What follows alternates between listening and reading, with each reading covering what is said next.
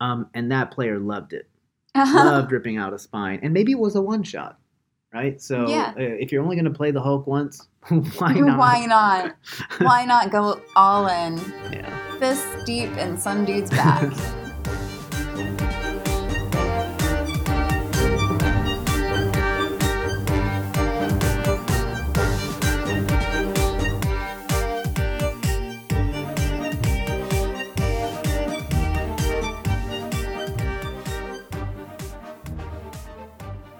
Hello, and welcome to Dungeon Chatter. This is Travis, this is Victoria. and today we're going to talk about H for. House rules. So, you have tuned in to the Dungeon Chatter podcast. And what we do on the Dungeon Chatter podcast is um, every time an episode comes out, we're discussing an aspect of RPG design. And we're going alphabetically. And so, we'll discuss this idea and we'll talk about it in terms of game creation, RPG creation, uh, RPG play, gameplay. And then we will make a pitch. So, how we want to handle that topic. And then we will take that topic and or that pitch and we will play test it. Mhm. And then we will sometimes make some tweaks on it, and other times we'll just keep it as is, and maybe sometimes we'll just totally scrap it. And we haven't had to do that yet, but who knows? Yeah, we might we might come across something. And I should note that today is an especially spooky episode because it's Halloween. Halloween. yes, Is it Halloween? it's totally Halloween. What? I didn't realize that. Yeah, so this will be posting what um, a couple days after Mhm. Halloween in all likelihood, but you know it'll still be scary. Spook. Yeah, spooky. Spook. Okay, and so um, on the last episode, we talked about G for Goals. correct. Uh, and now um, Goals. goals. Today it's house rules. Um, and so maybe we should begin by talking about what a house rule is. And um, then we're going to do. Uh, so normally we would do uh, just discussing how a couple things went, then we'll come up with our pitch. But I think uh, rather than doing that, we'll just talk about what a house rule is, and then I'm going to give kind of rules for house rules or guidelines for how to use uh, house rules, and then we'll just talk through a bunch of different um, samples of house rules and talk about whether they violate some of the rules. That does sound bad. Some of the guidelines for house rules that we've laid Mhm. out, and then try to explain like why that's not a good idea. And yeah, hopefully you'll have these uh, four general guidelines for how to design house rules. Sound good? Yeah. Alrighty. So, a house rule. It is well. How would you say it in your words? Um, I just I think it's something that uh, a DM or a party agrees is not something that's specifically laid out in whatever game D and D, um, Pathfinder, any of those other sorts of RPGs. like Dungeon Chatter. like Dungeon Chatter. Yes, how could I forget our own? So it's not in the official rule book, but everyone at the table agrees to use it. Yes, and these rules tend to be specific to the house. So and different- they're rules. Uh, and so different uh, DMs. I mean, if you ever do a thing where DMs switch off the same campaign, so you have multiple DMs DMing the same campaign, that can happen. Um, Oh, or yeah. if you have just multiple parties playing the same game, so maybe you have uh, one party playing D and D Third Edition, and then another party playing D and D Third Edition. But when the one party's playing, they use the house rules of the one DM, and when the other uh, party's playing, they use the house rules of the other DM. Uh, so they're all playing the same game, but they have just sort of different tweaks that they've agreed to. Mhm. And so maybe I should talk first very quickly about why you might want to come up with a house rule. Mhm. Uh, and so maybe one of the reasons is that there's often this trade off between uh, speed and complexity. Does that Mhm. make sense? Yep. And so some parties and some some I, yeah I guess parties is fair. Some groups, same, some gaming groups uh, might look at a particular game mechanic, and when I say game mechanic, I mean like how you figure something out. Uh, so the simplest mechanic that we have is um, just roll a d20, and if it's 10 or higher, you succeed. Um, but sometimes you might just say, "There's no reason for you to roll for that." So if the character wants to do something that's insanely simple, and they have like a level three skill, which is very high, they have if they were to roll, they'd have like a 97% chance of succeeding. So you might just say, "Oh, you, you don't have to roll; you can just do that." Um, that's not well. that's not necessarily part of the rules, right? Yeah. Yeah. Uh, but it's a kind of uh, common tweak, and so that we would call that a house rule. Um, so that would favor speed over complexity. Yep. Um, another possibility is uh, that you decide that you like D and D for whatever reason, uh, but you also like the critical system Yeah. of like Middle Earth role playing or uh, Rolemaster. And so when we ran our whatever 3.5, whatever our game was, 3.75, we'll call it. 3.75. Okay. Sort of between rules. It, it was using some rules from three, three and a half, and five, possibly. Mhm. I think, yeah. It was a kind of mashup.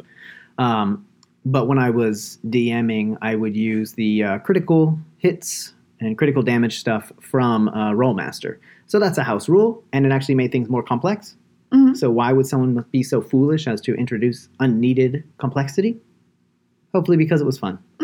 It was pretty fun. Now, who doesn't like graphic descriptions of chopping off limbs and whatever? So, one of the reasons that you might adopt a house rule is in that kind of speed versus complexity uh, continuum.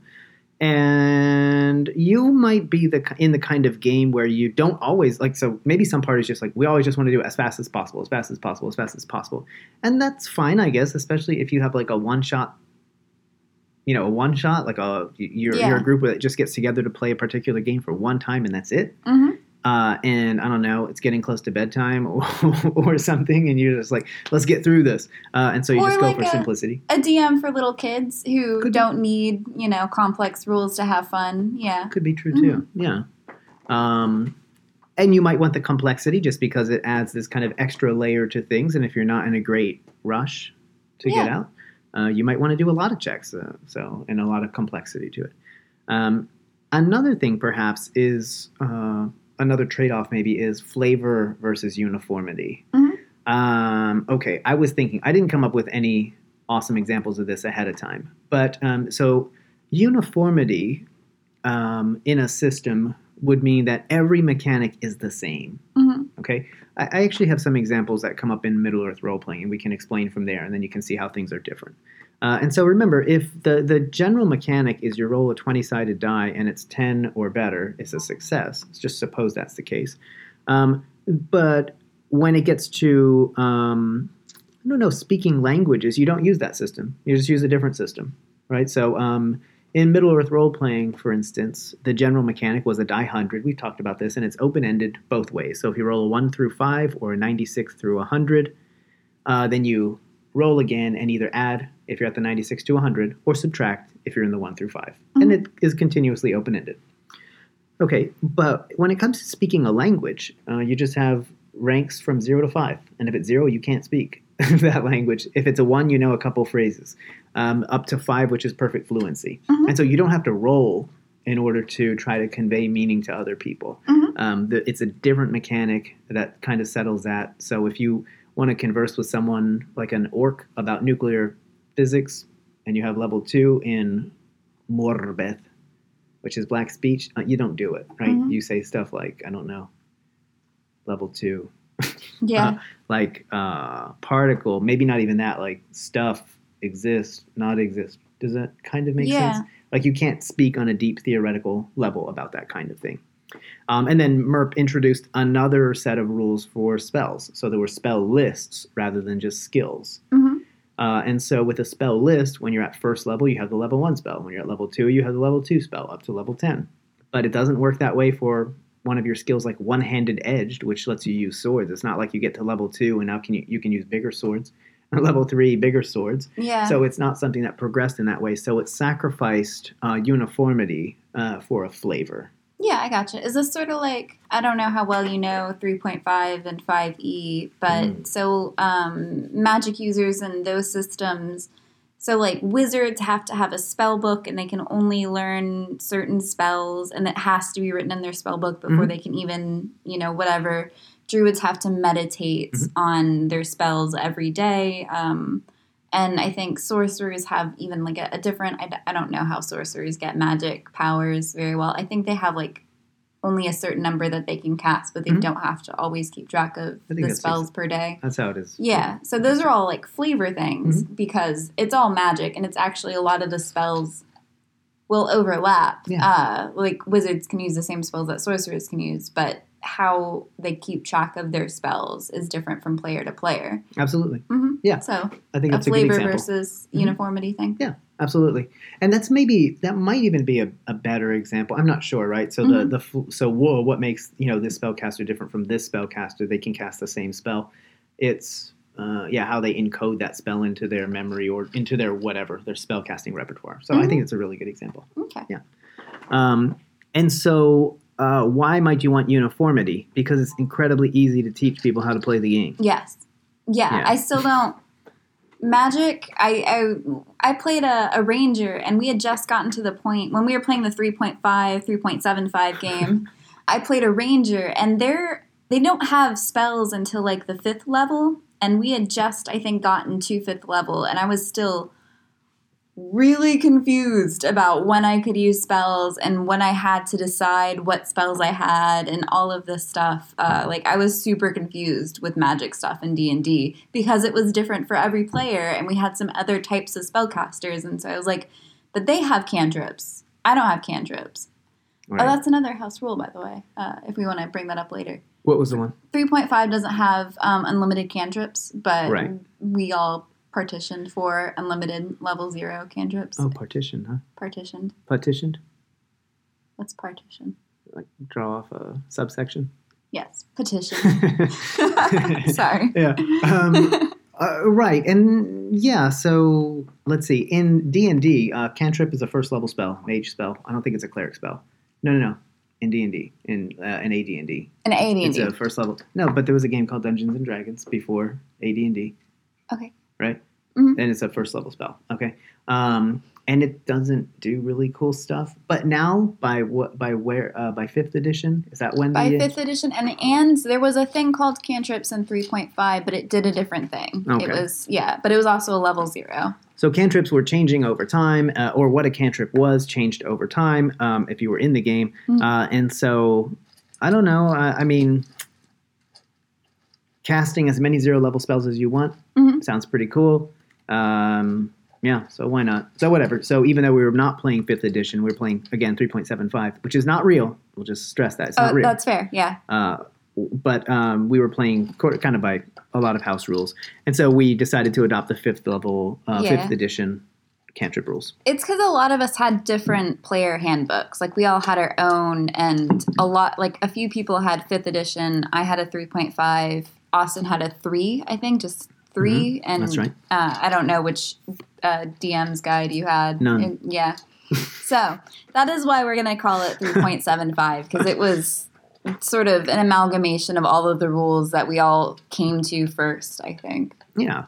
Um, and so now, why would you want? Uh, so that's why you might want um, speed versus complexity, complexity versus speed, uniformity versus flavor, and maybe the flavor versus complexity. Or sorry, uniformity also makes sense. Like, why would you want um, flavor if it's going to add?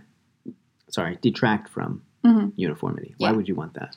Um, yeah, and that might just be fun. Yeah. Could could be wild idea. Could be I fun. mean, if all of those magic users in 3.5 had the exact same spell, I don't know what on earth the difference. Like, why would you want to be a wizard versus a sorcerer? So yeah. it adds distinction, I guess. Yeah, I think that's fair. Um, now, um, so some guidelines, uh, guidelines for house rules. I think the first one is to make the rule known in advance. hmm Um, and so, Yeah, that's definitely a big one. Yeah, so whatever you're going to do, when possible, make it something that's known in advance. I will say that the cantrips is something that we adopted in the course. Yeah, but they weren't implied until we all said, Right. yeah. So that I think that that is a, a good, like, hey, you can't just Calvin ball it in the middle of a session and be like, It's "Eh." Calvin balling. Do you know what Calvin ball? The, Well, why would I have asked? Calvin and Hobbes or whatever. Uh, Mm. That one comic he used to play Calvin Ball, but the the joke was the rules. There weren't set rules. He would just change them as the like as he played. So Calvin balling is you Okay. know where there's no set rules. You just sort of jump from rule to rule depending on who it favors. Mm, yeah, so that sounds good. Well, then, yeah, definitely don't want to Calvin ball it. Yeah. Uh, right. Uh, so, whatever you're going to agree to, do it in advance, and especially um, at a session zero, I think is the best place to do that. And the session zero, if you're not up on that terminology, remember that's like the time where you meet before the game actually starts. So before all the characters, it's like where the characters come together.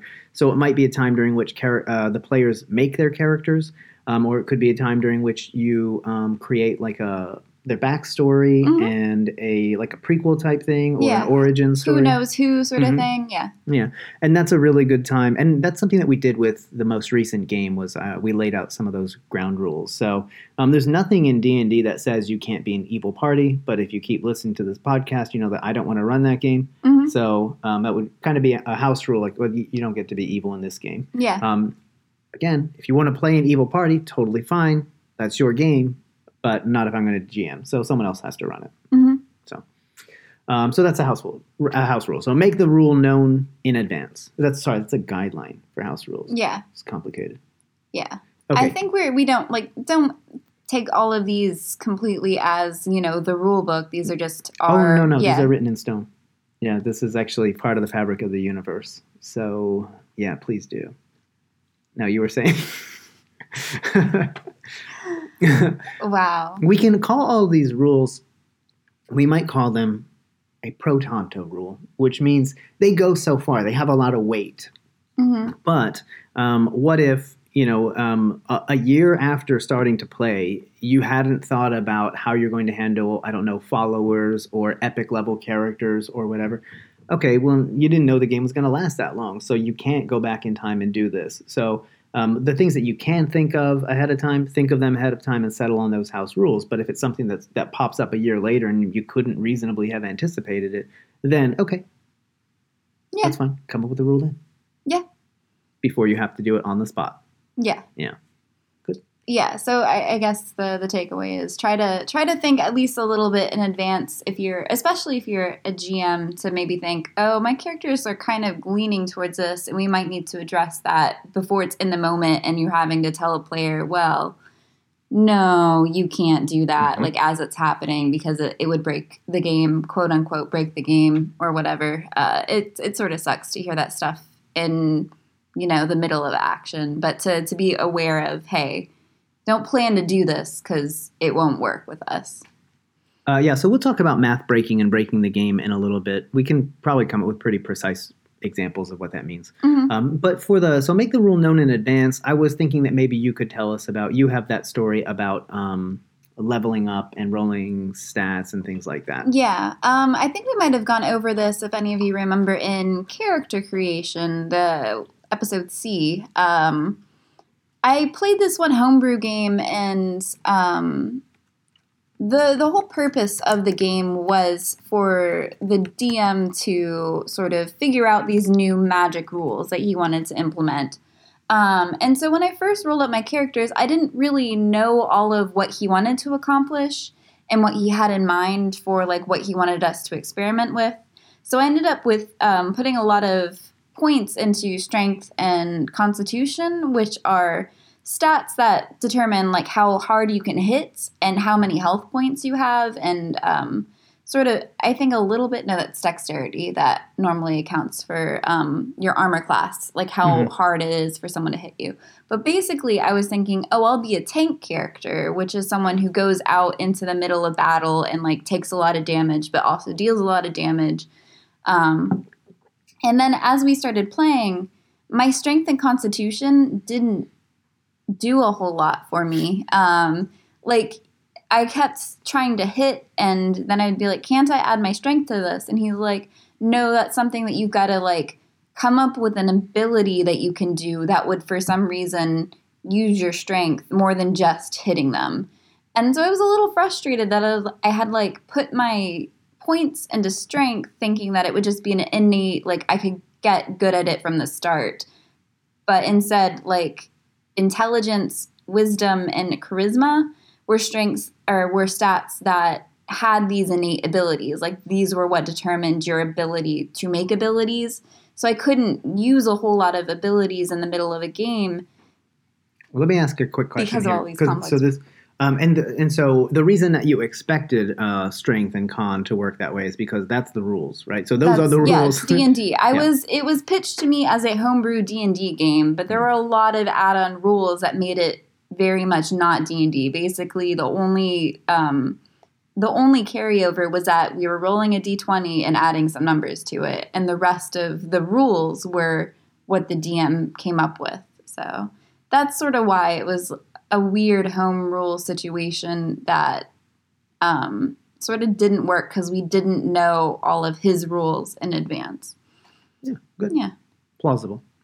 Um, yeah, I'm trying to think. Um, I probably don't know of any other good examples of that, with the possible exception of when a party comes together for the first time and you have a certain um, in RPGs what is called the race. So that are you going to be a human, an elf, a dwarf, or whatever, um, and class. Uh, so you might have a particular combination in mind, and you find out that the DM doesn't allow that race and or class. Uh, so there were like in D and D, AD and D Second Edition, but this is where the world started to swell, and there became so many possible character races, Mhm. uh, and some of them were uh, really powerful for various reasons, and Mhm. we'll say what that means. But um, like there's this race of these like mantis people, the Thri-kreen.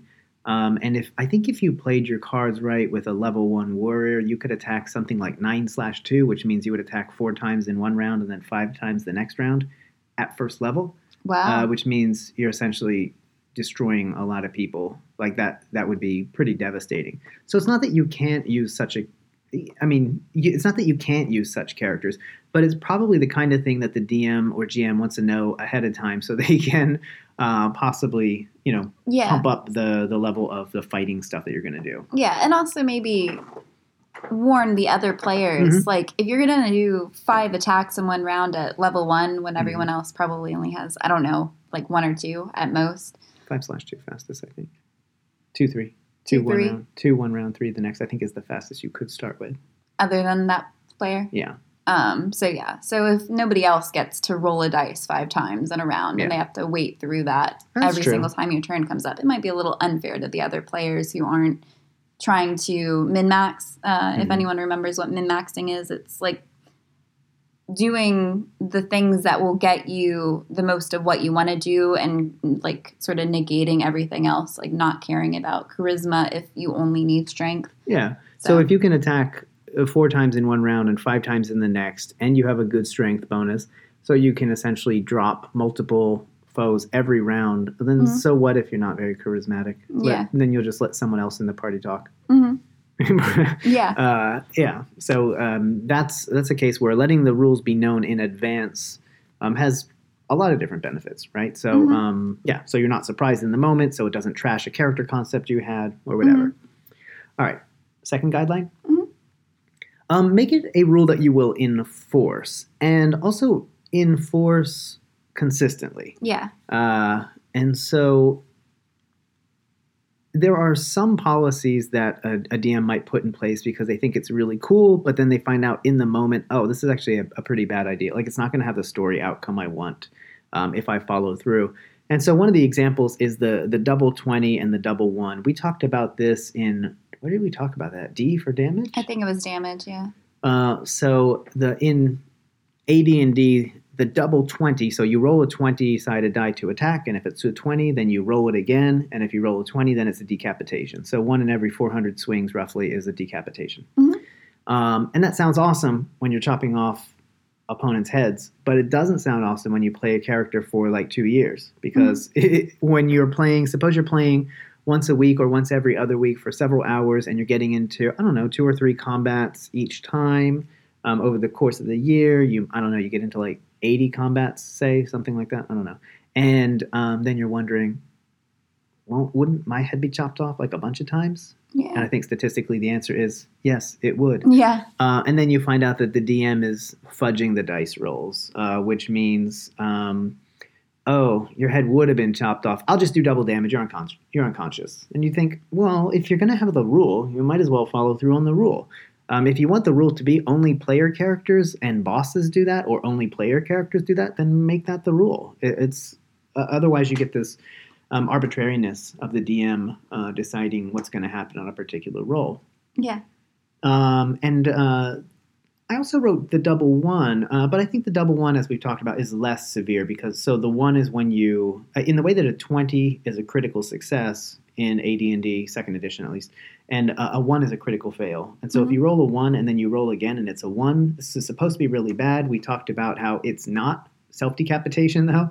Um, But imagine it were like you say, no, in my game, double ones is self decapitation, and then like first session, somebody rolls a double one, you're like, oh well, if you just chopped off your head, you have to make a new character and all that. That's when you write junior next to the name. that is when you write. I will seek vengeance. um, On right- suicide. Sorry, seek vengeance. well, okay, uh, right. So I will what? Carry on the legacy. Carry on the But legacy. do better. but do, carry on the legacy. It's just a string of like it's an infant by the time like you get to your fourth character because there's no way you've got anyway. It's uh, nesting dolls. Yeah. yeah. um, uh, yeah. So again, rules that you will enforce, but rules that you will enforce for everyone. Um, and so imagine that uh, one character or one player says, "Well, I want to be that Thri-kreen who attacks nine slash two," and then someone says, "Oh, I want to be a Dragonkin." Uh, I don't know what they get, but they in, different rules they got really cool stuff. So maybe their stats start out much higher, um, or they start out at multiple levels higher in some campaigns. And the DM's like, "Oh no, you can't do that." And now we wonder, well, if you were going to let so and so take this non-standard race, um, and non-standard race just means it wasn't in the original player's handbook. I'm not, I'm not being racist there. Um, and then the question is, uh, the question is whether um, whether that's a fair application of the rule. So is that an impartial application of the rule? Mhm. Um, you definitely don't want to play favorites, and so uh, have have rules that you enforce just for some people. Is like probably the worst type of, of rule, I think. Um, possibly even worse than not letting people know in advance is if you just you enforce it. Imagine like you just enforce it for everyone at the table except one person.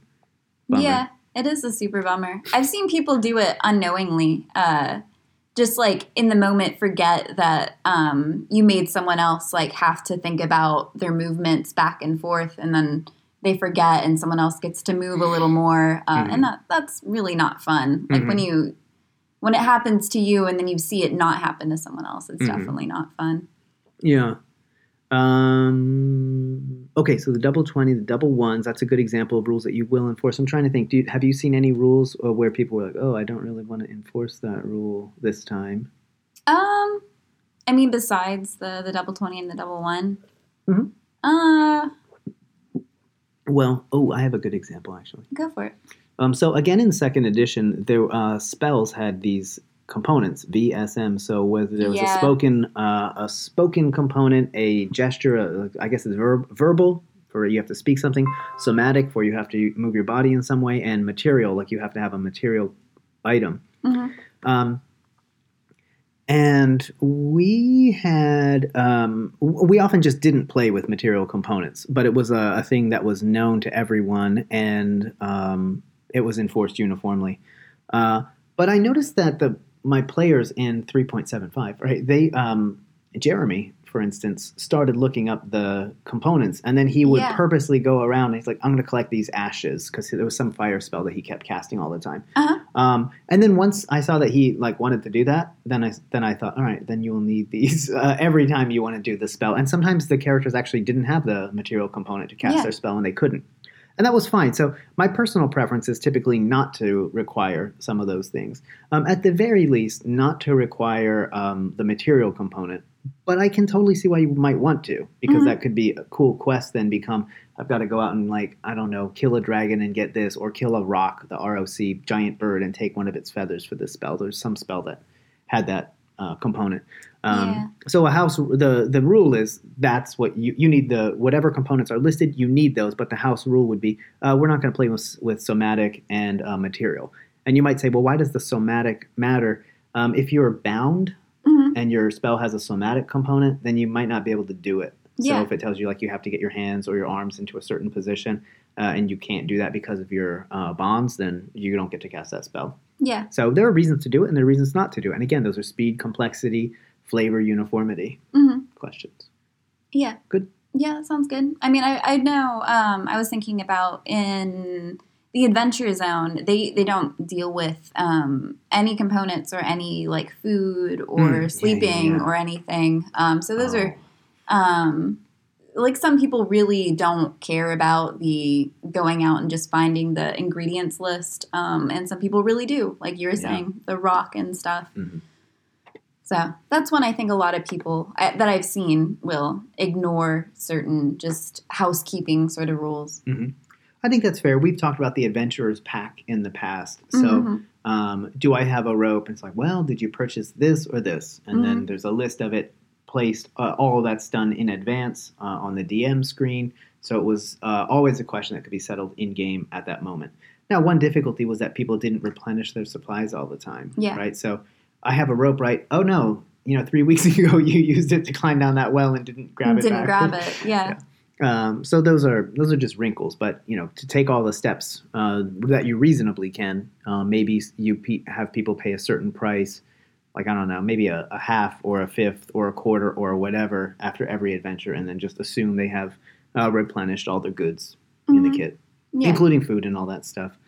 Um, yeah, food and water and sleep. Mm, those are interesting things, right? So uh, on longer adventures, sleep would become very important. Um, ten, people have always tended in our games to have enough food that they could make it a few days.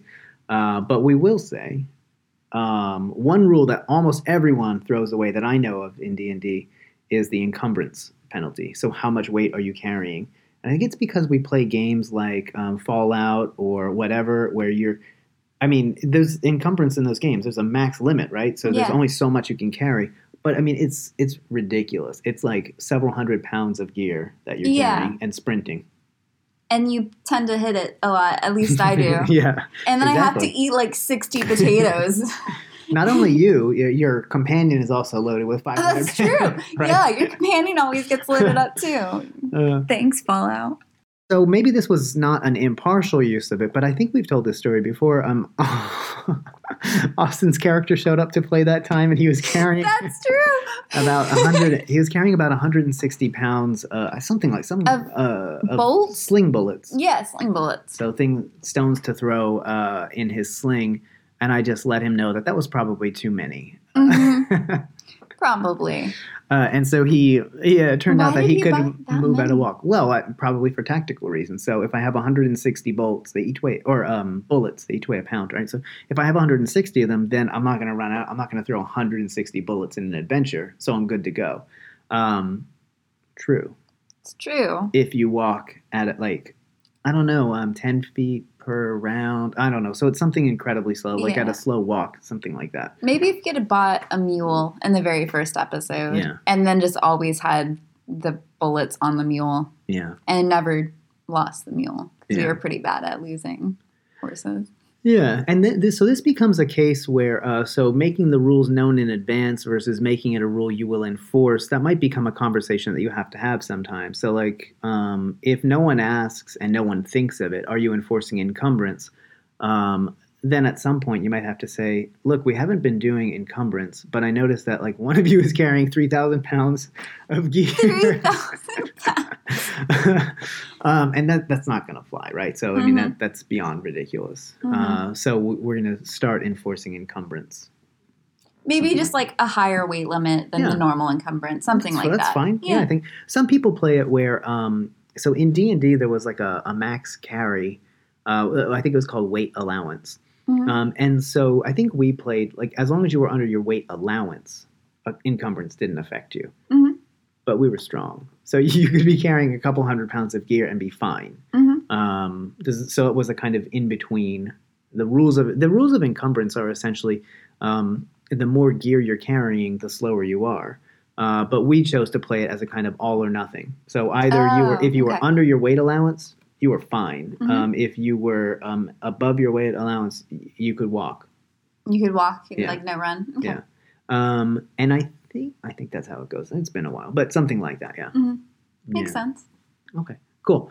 Um, so that is uh, make it a rule that you will enforce and a rule that you will enforce consistently. hmm Um, the third guideline is make it a rule that will contribute to the enjoyment of the game, right? So if you're going to make changes, eh, I mean, do it for a reason. And and I don't know what if you're playing a game, I don't know a better reason than people are going to like that. Does that make sense?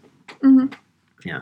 So um, one of the rules that I saw um, on Twitter, uh, I'll put the name in the show notes. Uh, someone gave an example of uh, uh, something that breaks the math of the game, and I think you earlier said the phrase as game breaking. So, Mhm. are we going to break the game? Uh, so, what might that mean? And um, this person uh, on Twitter said, in the game that they rolled up, so I, I think he, I think it's a he, posted, oh they, how about that? Uh, posted this image um, of the character sheet, Mhm. and um, D&D stats are really now tapped at about a 20, right, at first level. Yeah. Um, and this character had multiple stats in the high 30s. Yeah. ooh, uh, and and this was a, a person who was a character in a game saying these are characters we made for a game that I think was a bad idea. Mm-hmm. Uh, and so, well, what might that do? So rather than having, I don't know, uh, let's see, like a, say a 50% chance of hitting a character, that you'd have like a 95% chance of hitting a character at right from the start. Yeah. Uh, and so, does that break the game? Uh, if you're going for any kind of realism, right, any kind of realism, Yeah. uh, then no. I mean, you're just going to be hitting every time you attack. Mm-hmm. Okay, 19 out of 20 times, right? Yeah. Uh, you're going to be hitting 19 out of 20 times when you attack um, from the very start of the game. That could be a problem. Yeah. Yeah. I think that a lot of game breaking, I think it's more, game breaking is more about balance. So Mm-hmm. if your enemies were just as strong as you from the beginning, Mhm. I could see that being balanceable. Um, Mm-hmm. But if you are, like, like you said, 19 out of 20 times from level one, Mhm. that seems broken. But if the the enemies were also as strong as you, I could see that working in a balanced sense. So, go, go ahead. Oh, I was also gonna say, uh, but also like, is that fun for a party? Like, Mhm. is that a party where that works? Where it's just I want to hack and slash stuff and Mhm. feel like a badass? Then that's not a broken game. That's Agreed. just a game that works for you. Yeah, and that's something I was going to say. So um, the balance is a component that some game, some games want, and Mhm. it's not a component that some games want. Mhm. Uh, and so um, I was telling Victoria this story earlier. Um, back in the day, uh, some of us played this game. So um, I think Nick, who is someone I probably haven't talked about yet, but we played a lot of RPGs back from like uh, maybe starting in sixth grade, definitely in middle school and high school. Um, and Lou, someone we've talked about before, was in this game. And uh, it was that Marvel superheroes game from the 80s. I think 84, but I, I'm not sure. And um, it was not a session that I was playing in, but Lou was playing the Hulk. And as the Hulk, the mission was to stop a bank robbery. And he pulled someone, one of the robber's spines out of their back. Okay, that's not something that a normal bank robber can do to the Hulk. But it's something, right? So, Yeah, so uh-huh. the a, a, a human bank robber is not pulling out the Hulk's spine. Mhm. Um, so it's not balanced in that sense. But the name of the game is Marvel Superheroes, and the character is the Incredible Hulk, yeah. and he should be able to do ridiculous feats of strength. hmm So ag- again, so making the rules known in advance. hmm Hey, we're going to play Marvel Superheroes. Okay, can I play the Hulk? Yeah. Yeah. now we know what's going to happen. Yeah. Someone else, I think, um, in that one, they were the bank robbers were using a helicopter to escape.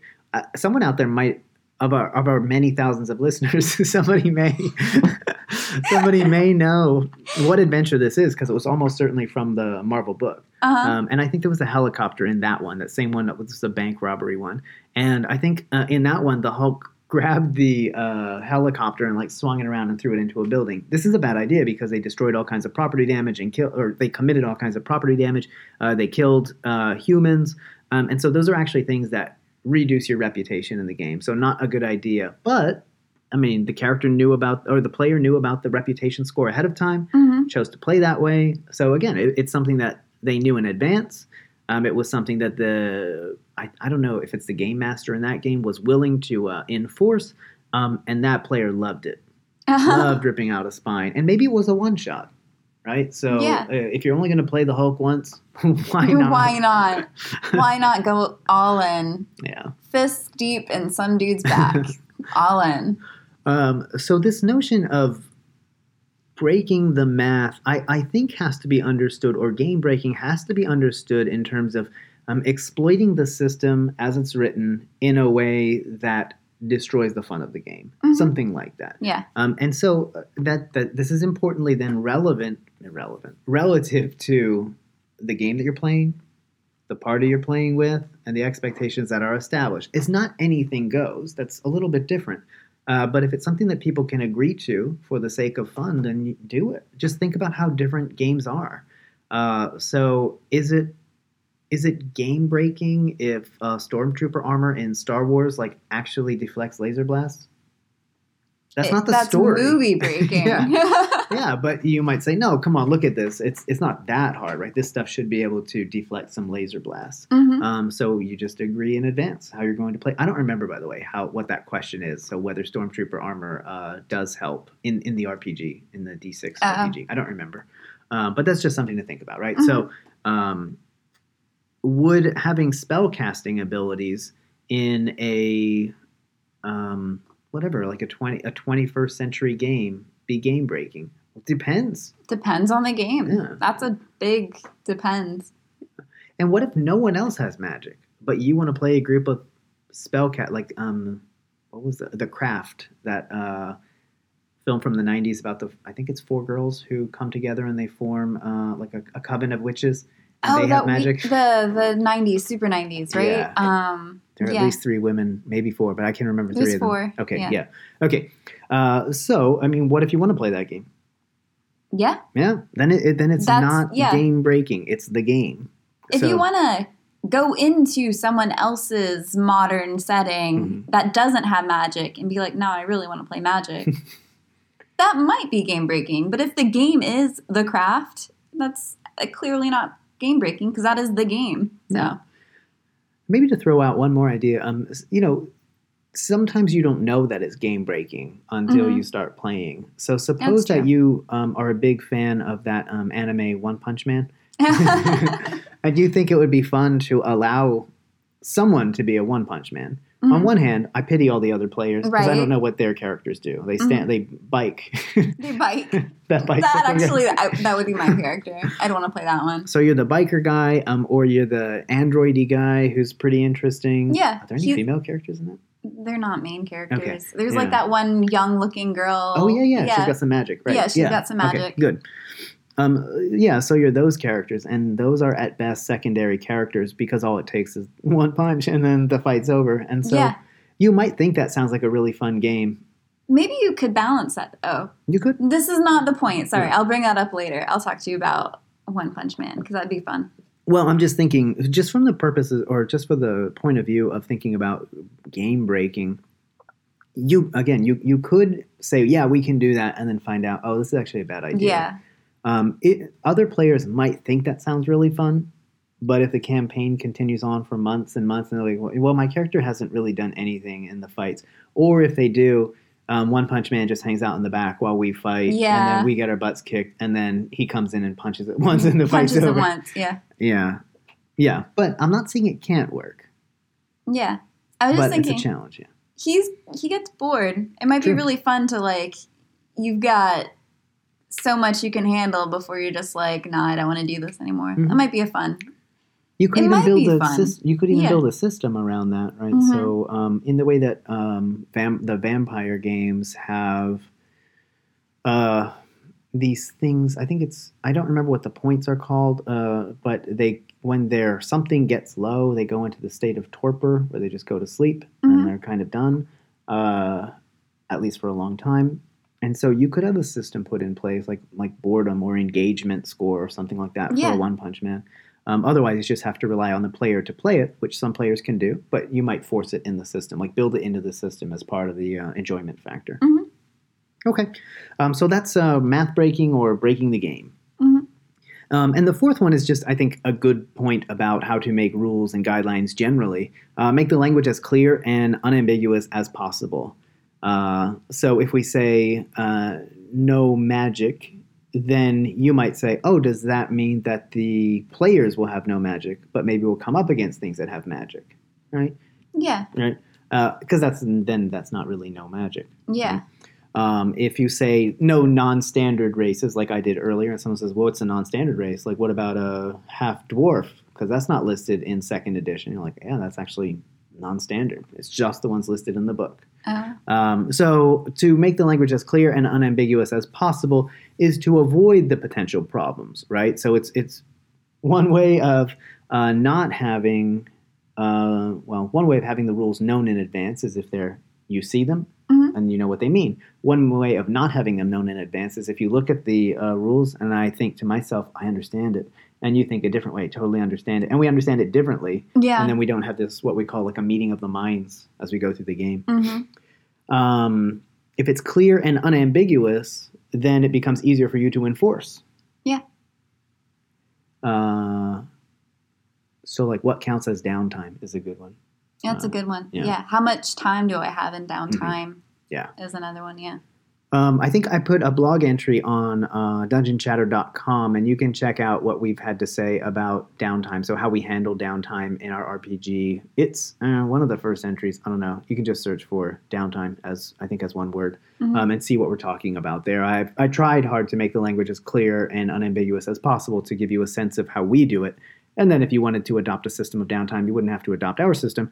Uh, but whatever you come up with, let your players know. So we actually have it on a Google Doc also that we share, so people could do uh, downtime there on the Google Doc. Although nobody does, they just text me or talk to me. Mhm. Um, make it a rule that will contribute to the enjoyment of the game. Uh, so when you have language that is not clear and unambiguous, um, there's I think a great bummer, like a great downer in the game is when you have this cool idea all planned out and you go to do it, and then the uh, DM is like, "Oh, that's actually not the rule, so you misunderstood the rule." And you're like, "Well, it kind of says that, right?" Yeah. Uh, so now what? Uh, so just to be clear, unambiguous. Give your players all the knowledge that they need in order to make good decisions about what will be fun for them, hmm and do the same. Then, as players, just do the same thing for the GM. I remember reading this comic once about um, homemade items uh, in games and why every item they have nowadays has like 50 clauses attached to it. Because somebody asked for a magic shovel and they're like here here's a magic shovel and it the, the rule is listed as can dig through five feet of any material. And it like cuts to six months later and they're on the back of a dragon holding the shovel and they're like well you said any material so i think that that's a hilarious example of ambiguous language Yeah, and and intent with the rule but the language isn't clear enough to to enforce intent yeah, that's good. So, I, I mean, if it means any material, then it's not unambiguous, right? It's totally right. yeah Not ambiguous. It's totally right. it's totally right Uh, but maybe you have to hit the dragon, and then if you hit the dragon, does that just scoop out five feet of Does it- yeah. feet of flesh? you just tap it to the dragon's back and there's suddenly a five foot Yeah. hole in in your dragon Yeah, that's good. I hmm like that. Um, this reminds me of um, a whole giant wrinkle that we haven't talked about yet, but um, uh, and I don't want to do it too much. I just want to mention one of the house rules is about whether or not to allow psionic powers, so mental powers that are not uh, spell-based powers. And I actually saw a poll on Twitter recently where the overwhelming uh, majority of people said that they don't allow psionics in their game yeah um, and that's that's a bummer to me. That's a one of those downers to me because um, there was a the psionicist was a, a character class in um, second edition, Mhm. And they were interesting, uh, not overpowering. I'm thinking of this because it was this spell that was something like um, uh, maybe uh, shatter or disintegrate. And uh, you could maybe like use it to target people's blood vessels in their head or something, and then just like blow up parts of their brain uh, Mhm. and make them have strokes. Um, yeah, so that's something to think about, right? So is that what the intention of the psionic spell was, or was it something else? And I will just say though that the psionics, as they were used in second edition, were incredibly weak compared to psionics as they were intended in um, the original. I think it was in it was either in D and D or in AD&D first edition. Any character could become what they call a wild talent. So you're born with some cool psionics powers, Mhm. and if you and your mind essentially became like a, a weapon that was powered up every level Um, Oh. And so eventually, like your mind attacking other people would be like a giant magical two-handed sword, and it would just smash and like mentally destroy them uh, Mhm. with every attack. And it could attack multiple times and do significant damage. So maybe there's a type of psionics that people thought just broke the game. Like, so if you're already a super awesome character and someone else is a super awesome character, but you just happen to be a wild talent, now you're a super awesome character who also has these other abilities, like to disintegrate their bodies, Yeah. um, or to just continue to bash them down with your mind. Mhm. Um, so maybe a- reason for not including it is that it could break the game, especially if you make it a random roll to see if people have it. Because if you're Oh, if, if it- one character in your party gets psionics, Yeah. that might not be fun. Yeah. And then- And again, when I say this, this doesn't mean that you don't root for your party members. It's just that not everybody is of the mindset that they're cool with being a character who who doesn't always have much to contribute. So if there's someone who's better at them, uh, better than them at fighting, and they're also a powerful psionicist on top of it, and and and this this character's only role is to heal that guy when he gets uh, or that Yeah. girl, or, whatever. you know, to Yeah. take care of the minions while he does the boss battle. Yeah. Yeah. So um, that's just something to think about with party dynamics. Maybe we'll have a podcast coming up on party structure. I Mm. think P. I think P is P is party. party. Yeah, so. that's cool. Um, yeah. So uh, typically we would have done the um, the overview. So what uh, house rules are, and we did that. Mhm. Um, then we would talk about some how some systems do it that we like, and other systems do it that we don't like, and we've kind of done that as we talked through. It's not exactly a system. It's not a system. Yeah. It's all evidence, anecdotally based. Mhm. So the house rules are by definition these kind of tweaks on Yeah. systems. Um, and then we would do the pitch, but what we've done is kind of the led with the pitch here, right? So Yeah. the pitch has been how we structured everything, and normally we would finish up then with hack and slash. But I, I mean, I mean, unless one of the four guidelines is ridiculous, I don't see the problem. yeah, I mean, I think the only hack and slash is that all of this is on a case by case basis. Mhm. Like we already talked about, you can't know every possible house rule in advance, and you can't always know that what is fun today will be fun later, or um, if you need to enforce something consistently, maybe there will be a reason not to enforce it. So all Yeah. of these are just case by case and not hard fast rules, which is the whole point of house rules is Totally. thinking that you can do something better for your specific party than the system does. Yeah. Yeah. Good. So Um, okay. And, you know, then it becomes an interesting question when a series of house rules become a new game, but we don't have to worry about that for now. I just think not it's an interesting question. not for another what, like 20 some episodes? 19, 19 episodes. I think we're on 6. Yeah. 7. This is 7. And so um, I guess we should wish you a happy Halloween Halloween. and happy Halloween. Happy day after day after Halloween by the time you're hearing this. Yes, we are in we are in the past talking to you in, In the, the future. future. Whoa, wild. yeah. um, I just disintegrated your mind with my psionics powers. You did. With your word psionic. Uh-huh. um, and so uh, then at this point, now is probably a good time then for us to say, you have just listened to H for, House rules. and the next episode is I for, Infrastructure. oof, this could be tough. This could be an interesting one. Yeah. Um, this could take one of two forms, depending upon whether we have a Skype interview, guest interview. So we'll see how that goes. Fingers Um, crossed. That'd be exciting. And um, then, so that's for next time. But for this time, um, this has been Travis, This has been Victoria. and this has been Dungeon Chatter. Hey